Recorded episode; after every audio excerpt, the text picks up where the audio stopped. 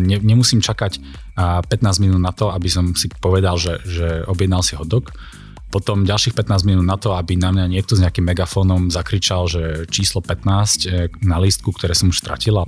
Vyťukám si to na tom, na tom displeji, zatiaľ e, popijem pivko, pozerám si na vyvolávacom systéme, či už som pripravený, nikde nestojím. Len urýchlujeme, zefektívňujeme, zjednodušujeme procesy.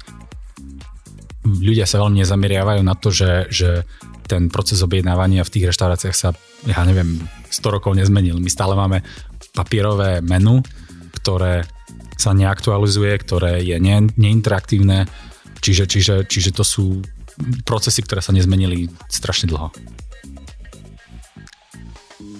Pekný deň, milí poslucháči. Vítam vás pri 76. epizóde podcastu Na rovinu o podnikaní.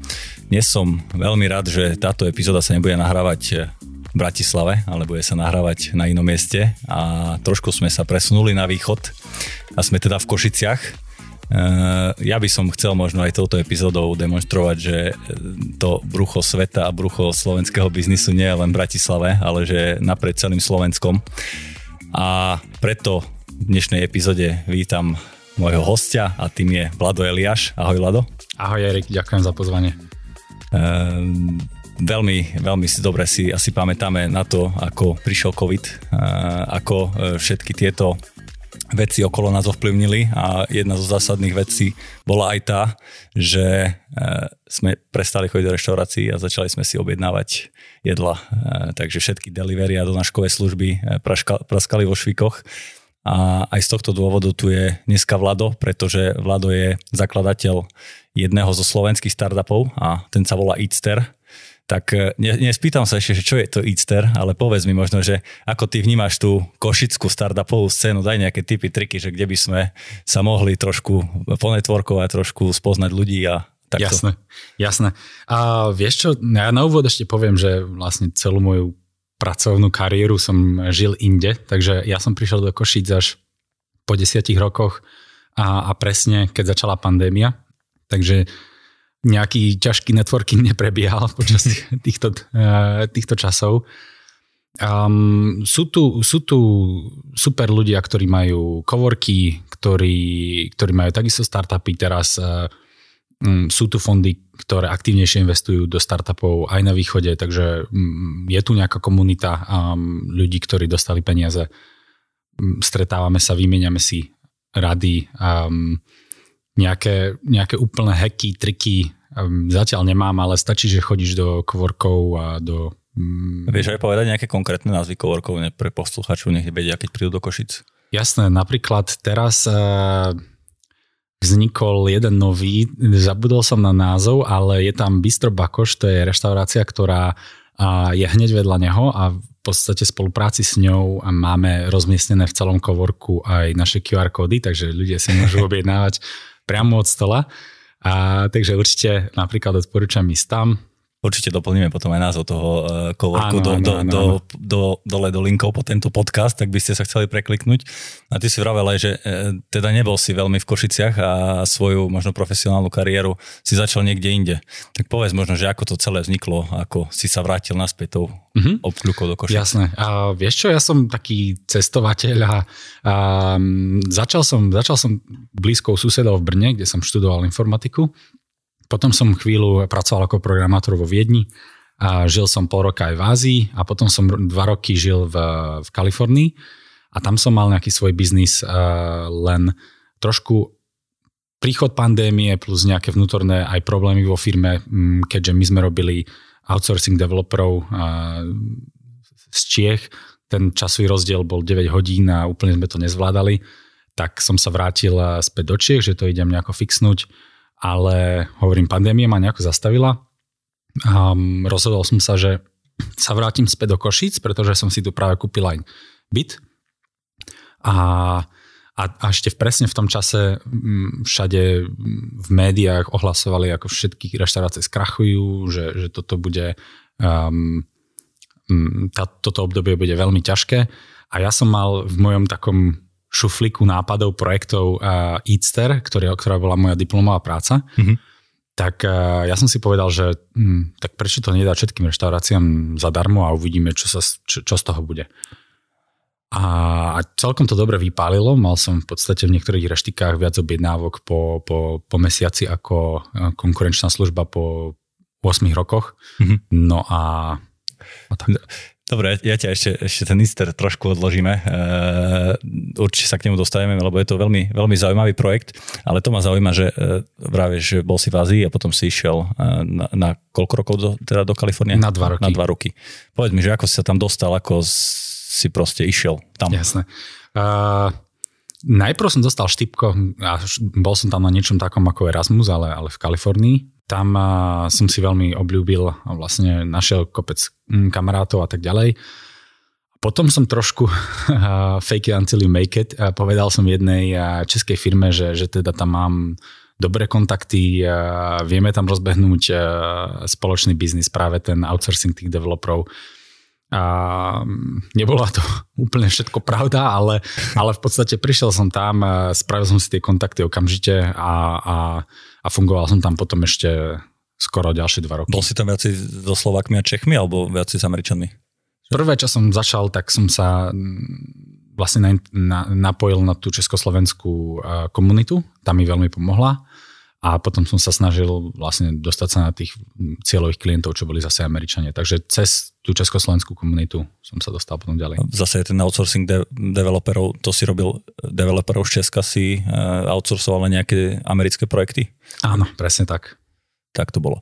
No a praví, že e, diplomová práca, e, to mi trošku pripomína Peťa Hajdučka s Foodshopom, lebo on tiež začínal s diplomovou prácou. Povedz možno, že ako ťa to napadlo vôbec a čo vôbec tá služba Itster rieši. Jasné, jasné. Vieš čo, ešte možno tak, takú zaujímavosť, že ja som aj bakalár, ba, moju bakalárku predal a takisto to bol akož taký startup, taký zaujímavý exit.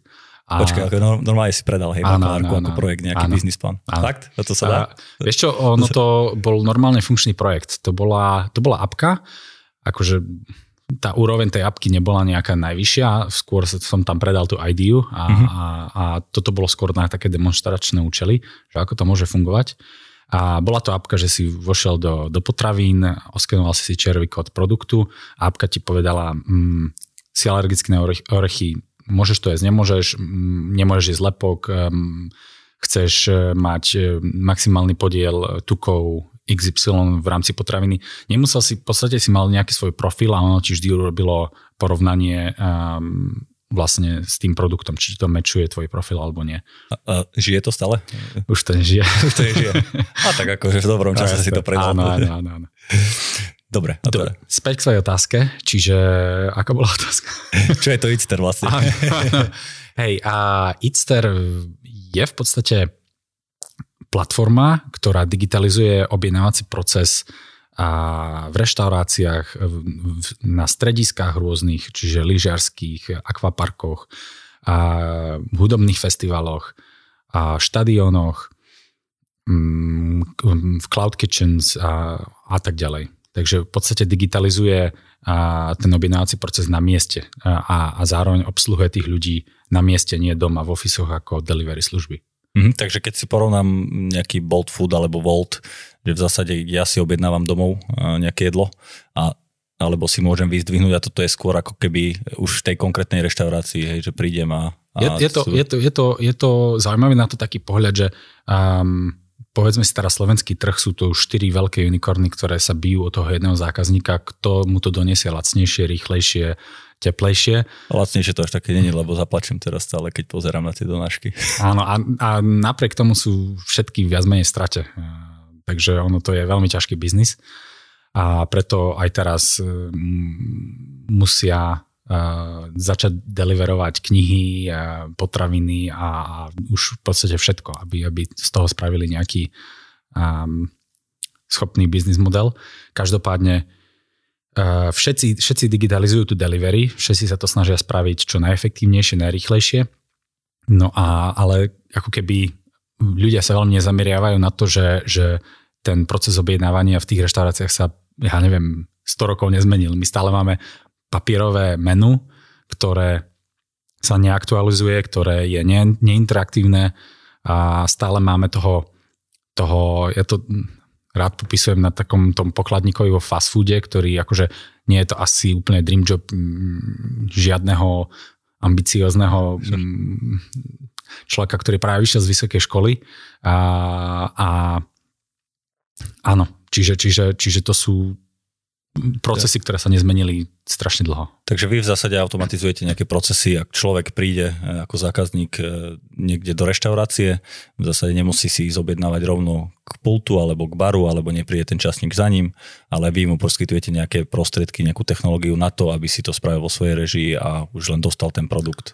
Áno, Čo? áno, len uh, netreba to uh, vnímať ako to, že my berieme prácu ľuďom. Vôbec to tak nie je. Ľudia hneď už e, sa snažia a vidia nejakého terminátora, vidia niečo, že, že my, e, my zrušíme všetky práce a skôr mm, sa na to pozrieme napríklad e, v štadióne. Ne, nemusím čakať 15 minút na to, aby som si povedal, že, že, že objednal si hodok potom ďalších 15 minút na to, aby na mňa niekto s nejakým megafónom zakričal, že číslo 15 e, na lístku, ktoré som už stratil, alebo sa mi... alebo áno.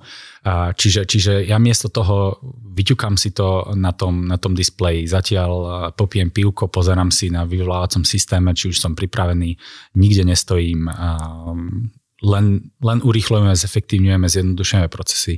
A to isté, tie QR kódy máme v podstate spoluprácu s lyžiarskými strediskami. Takže a ja ako um, návštevník lyžiarského strediska sa ubytujem v hoteli, tam už vidím QR kód objednávky na izbu, takže môžem si to pozrieť vo svojom jazyku a my to automaticky prekladáme do tvojho jazyka. Vidím tam fotky, v podstate vidím tam vždy up-to-date zľavy, aktualizuje to sa to samo, takže ja neviem, netlačím na každý deň 30 lístkov obedového menu, a čo je za, za rok strašne veľa papiera. Proste automaticky sa mi to všetko zmení. Um, no a, a tento návštevník potom vyjde na, na svach, otvorí si apku, tam zase vidí a všetky reštaurácie, všetky bufetiky, všetky e, možnosti na jedenie v rámci toho veľkého lyžarského strediska, kde sa môže najesť, kde sa koľko čaká, kde čo stojí, bukne si miesta, alebo si tu zoberie takeaway.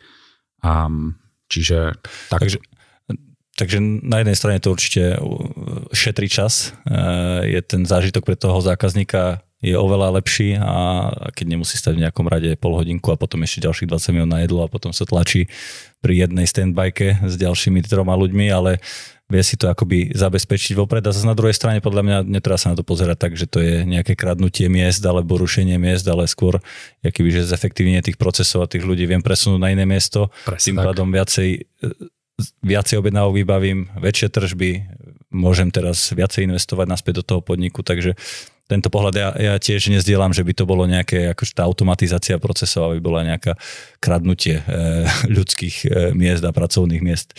Takže to je super. A povedz možno ešte vysvetli, že ako to presne teda funguje, že ja musím mať nejakú aplikáciu v telefóne, alebo stačí mi naskenovať QR kód, alebo... Uh-huh. A v podstate tých možností je viac. My sme ako asi aj prvá apka na objednávanie jedál na Slovensku predstavili aj instantné apky. To sú apky, ktoré netreba inštalovať, ono to funguje um, možno niečo na pomedzi uh, webovej stránky bežnej a normálnej natívnej aplikácie. Uh, ty v podstate si oskenuješ QR kód a my ti v pozadí predinštalujeme a spustíme len tú najnižšiu možnú, najmenšiu časť našej aplikácie, len tú, ktorú potrebuješ na ten daný moment, na tú objednávku.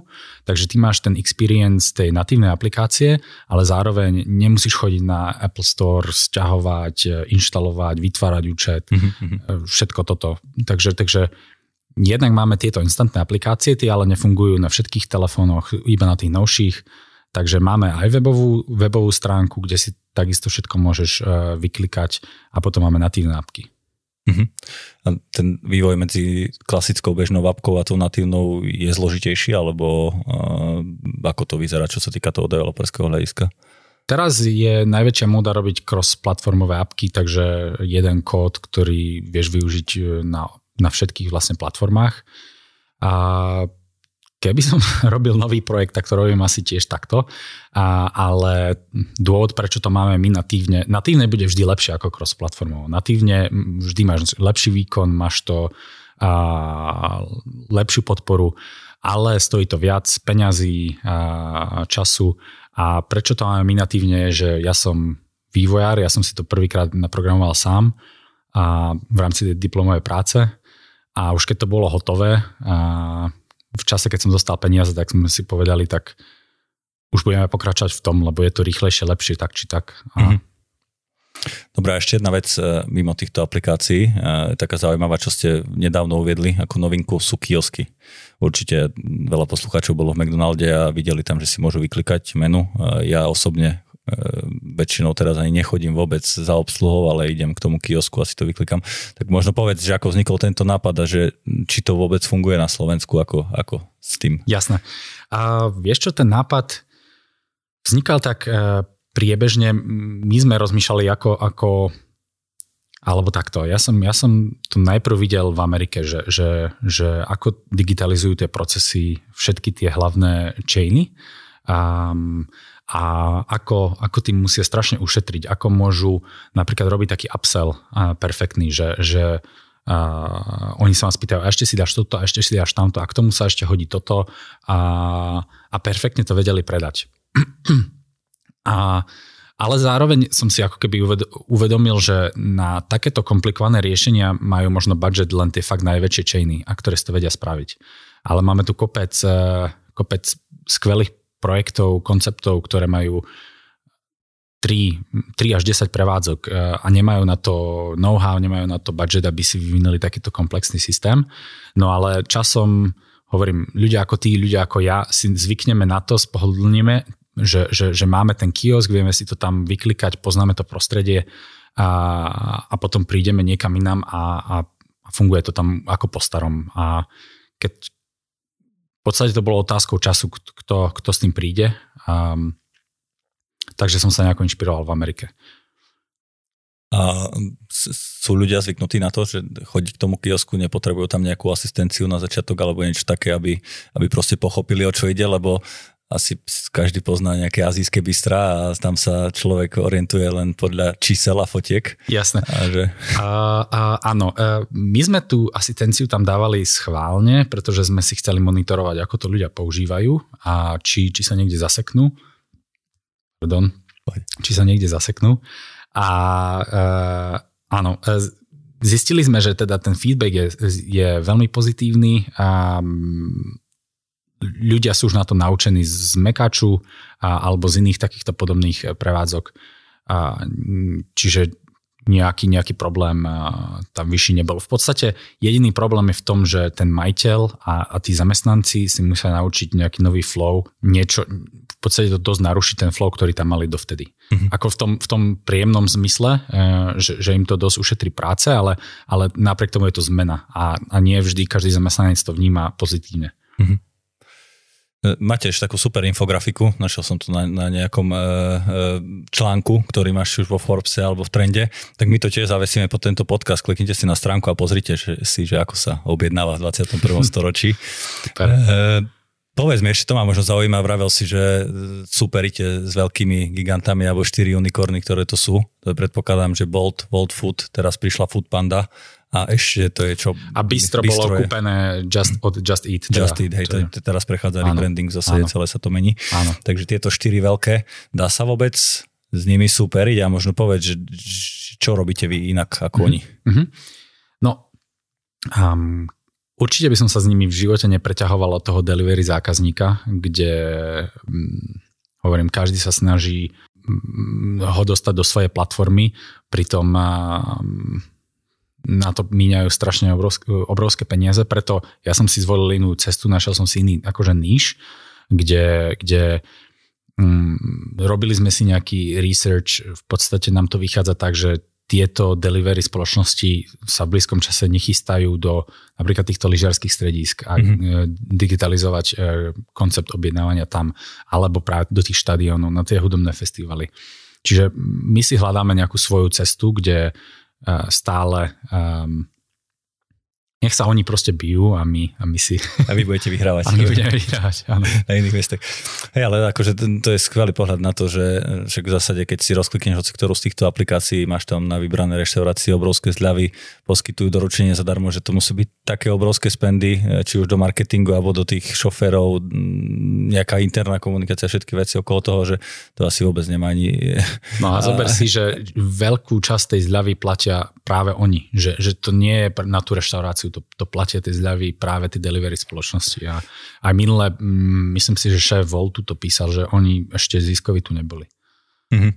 Povedz mi možno ešte, že aký je ten biznis model za tým celým, lebo predpokladám, že tieto veľké majú taký, že si akože seknú niečo z tej objednávky, Áno. tým pádom mm, samozrejme aj vyššie ceny pre toho koncového užívateľa, čo sa týka apiek, však to jedlo a celkovo akoby ceny išli výrazne nahor za posledné obdobie.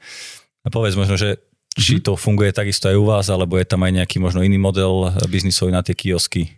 Jasné, tým, že my sme, um, my nehovoríme, že donesieme ti nových zákazníkov, my hovoríme, že optimalizujeme ti ten order flow uh, na tej tvojej prevádzke, tak my ako keby um, tá služba je tam, je tam 24-7, je tam uh, a platí sa za ňu mesačne.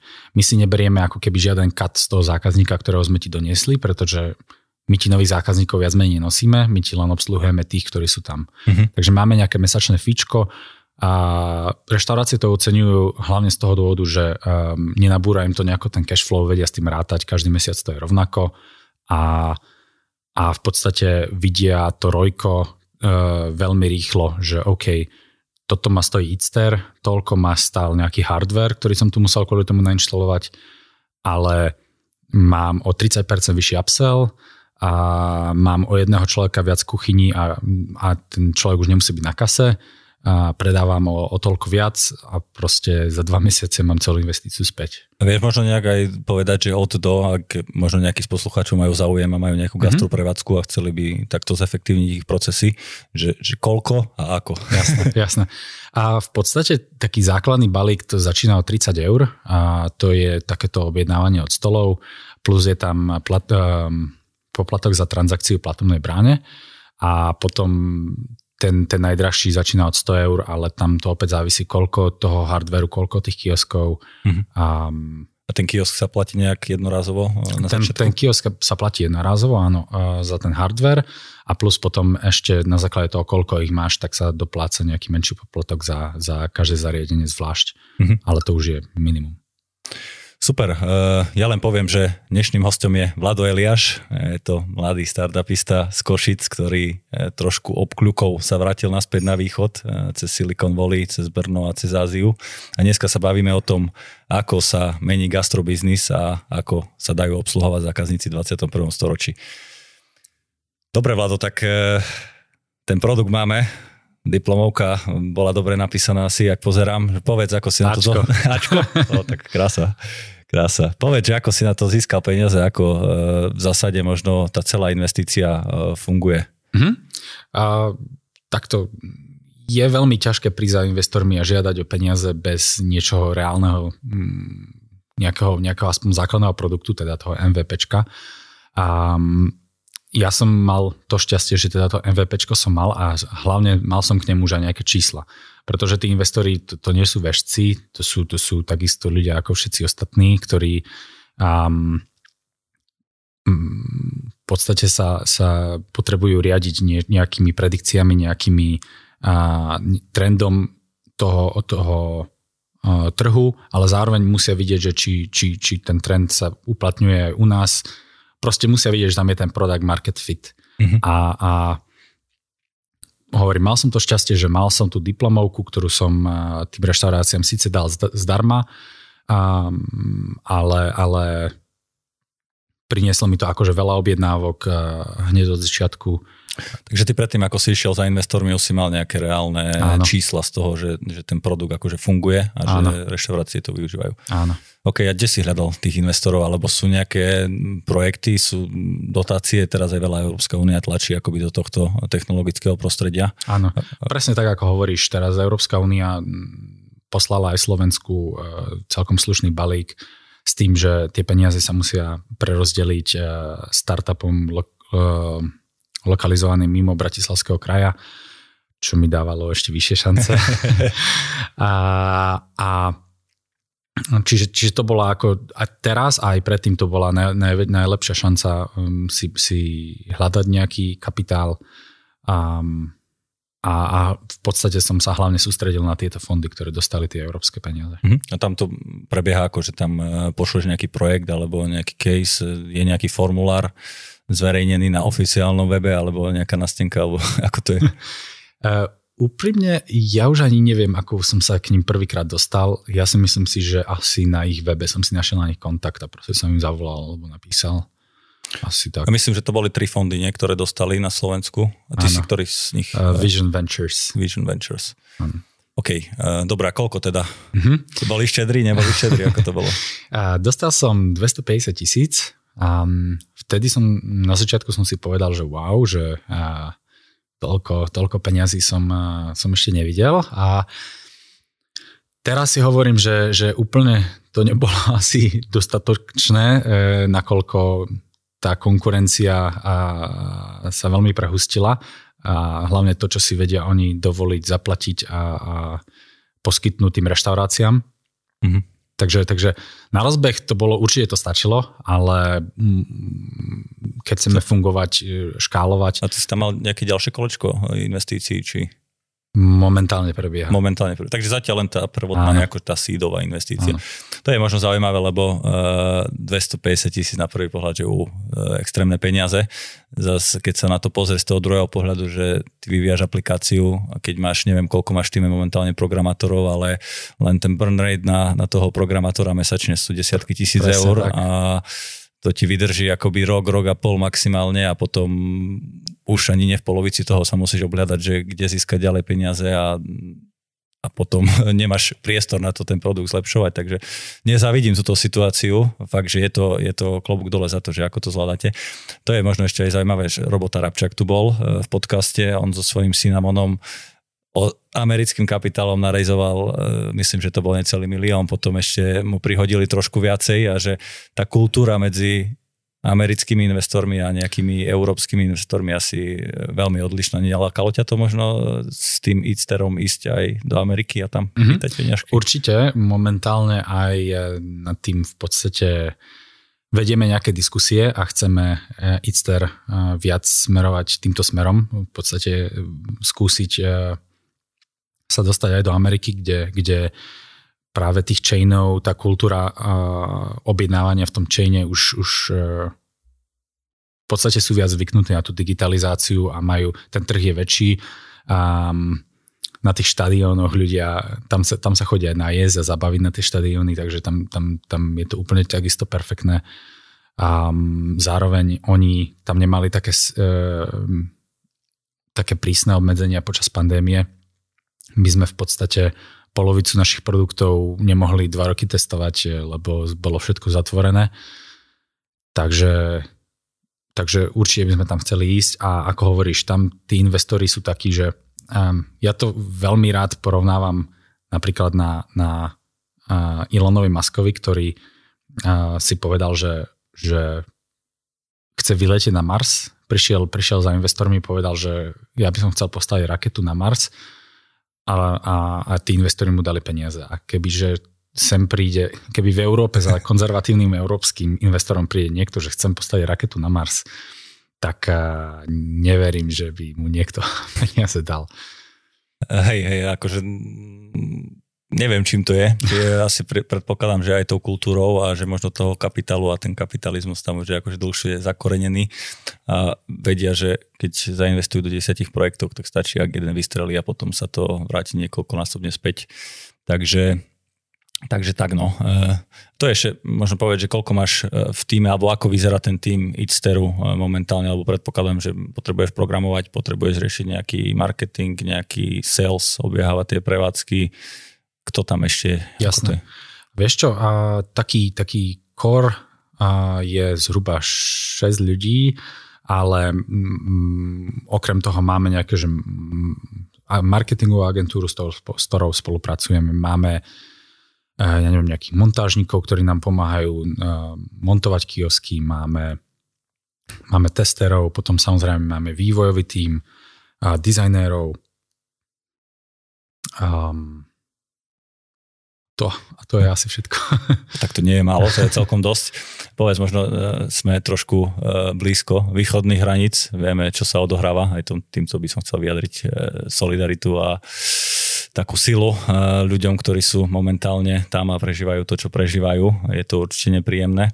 A viem aj zároveň, že veľa nielen košických startupov, ale takisto na východe hľada pracovnú silu a hlavne programátorov na Ukrajine, ktorí sú veľmi šikovní. Ja som videl aj také video, že ukrajinskí programátori teraz normálne čakajú v radoch a berú zbranie do ruky a idú bojovať. Že ako to bolo s tvojim tímom, lebo si spomínal, že aj ty máš nejakých ukrajinských programátorov. Ako to vyzerá teraz? No, my, my v podstate ideme posledné mesiace z kaluže do blata celý čas, pretože a tí moji vývojári jednak mali dlhšie COVID, nejaký taký silnejší a, a, a, a v podstate majú rodiny. Teraz tam a, zúri vojna.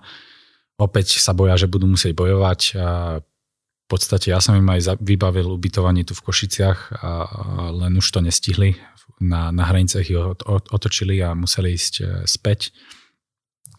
Oni sú chvála Bohu, sú stále akože dosť na západe, západnej časti Ukrajiny, kde mm kde tých bojov je, je menej, ale samozrejme um, všetci sa o nich bojíme a, a oni momentálne pracovať veľmi, veľmi nemôžu, ani to po, od nich veľmi akože nemôžem chcieť.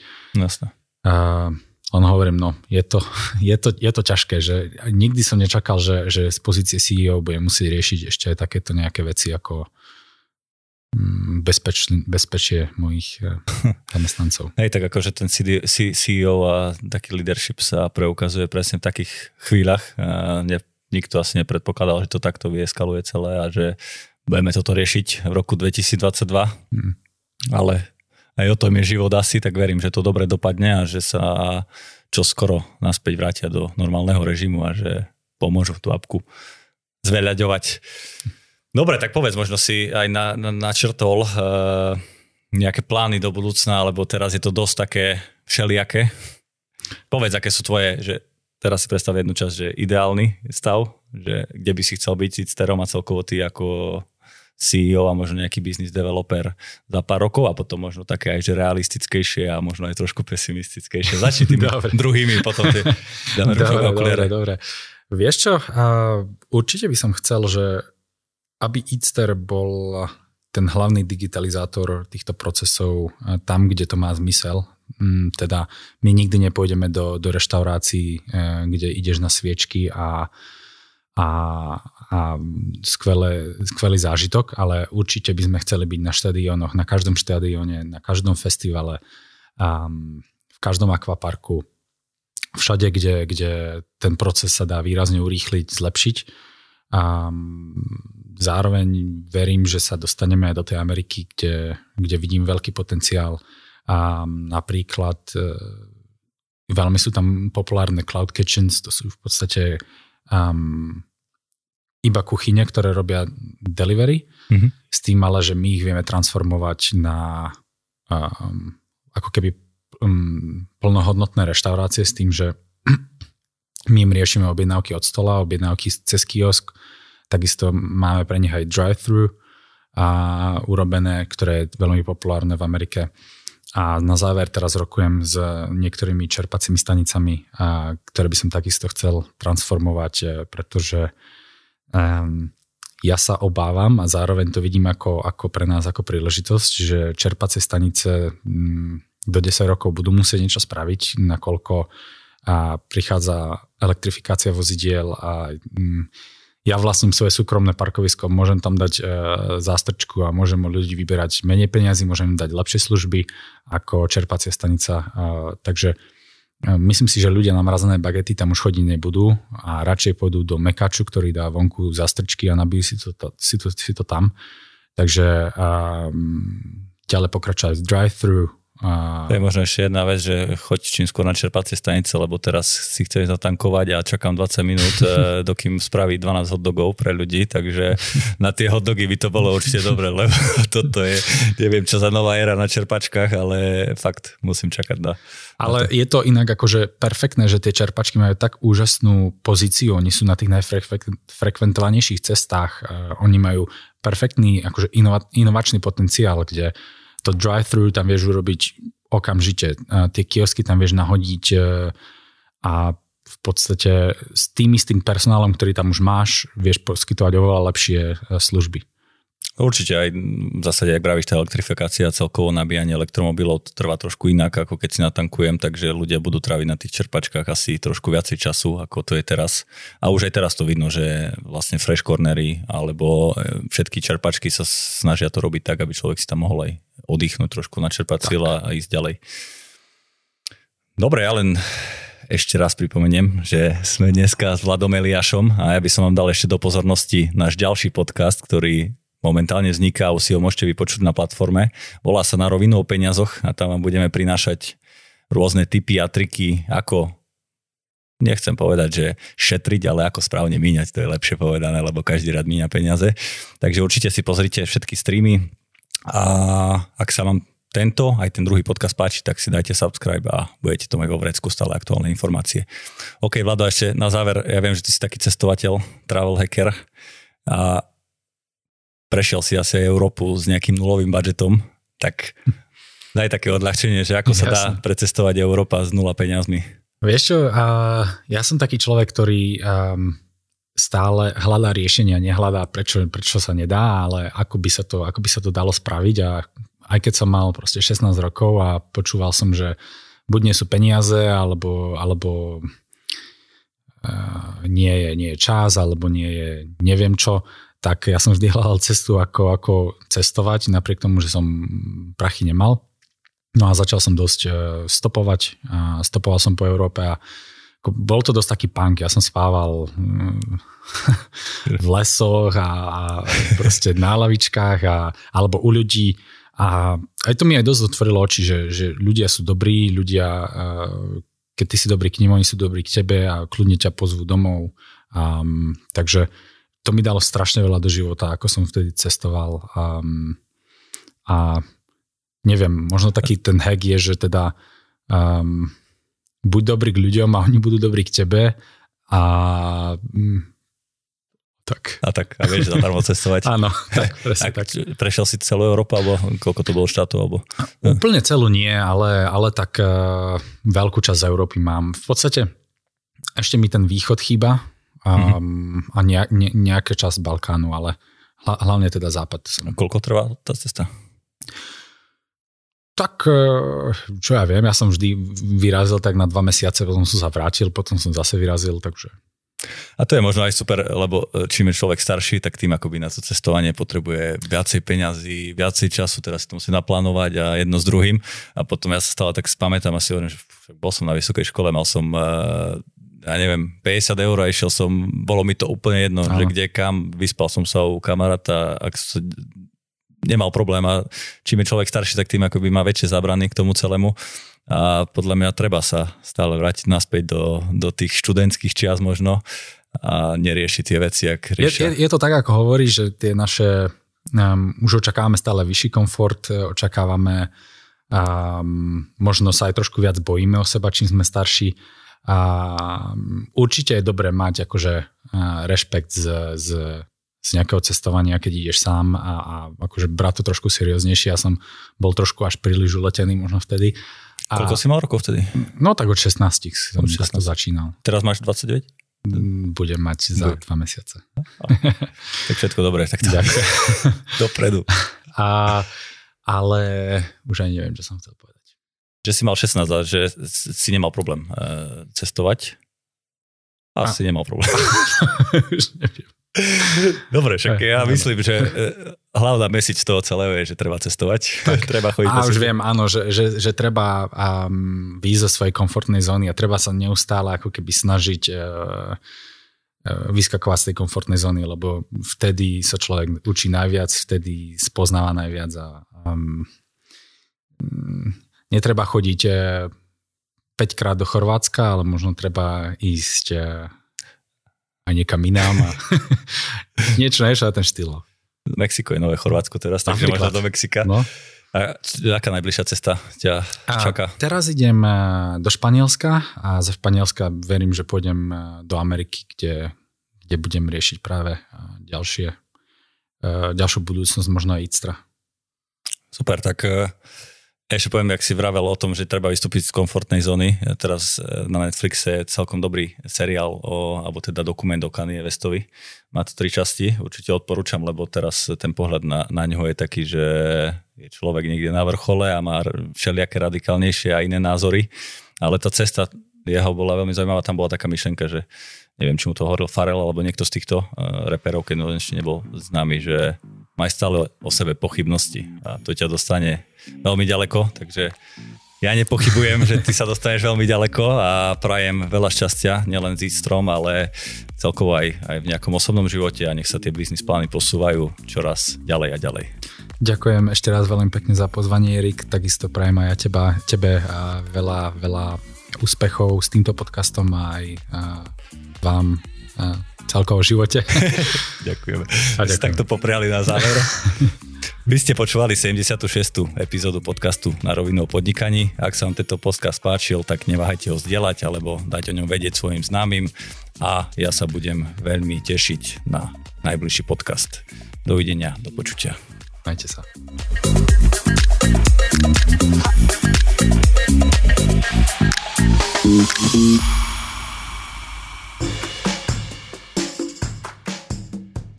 Počúvali ste na rovinu o podnikaní dvojtýždenný podcast spoločnosti ProSite Slovensko.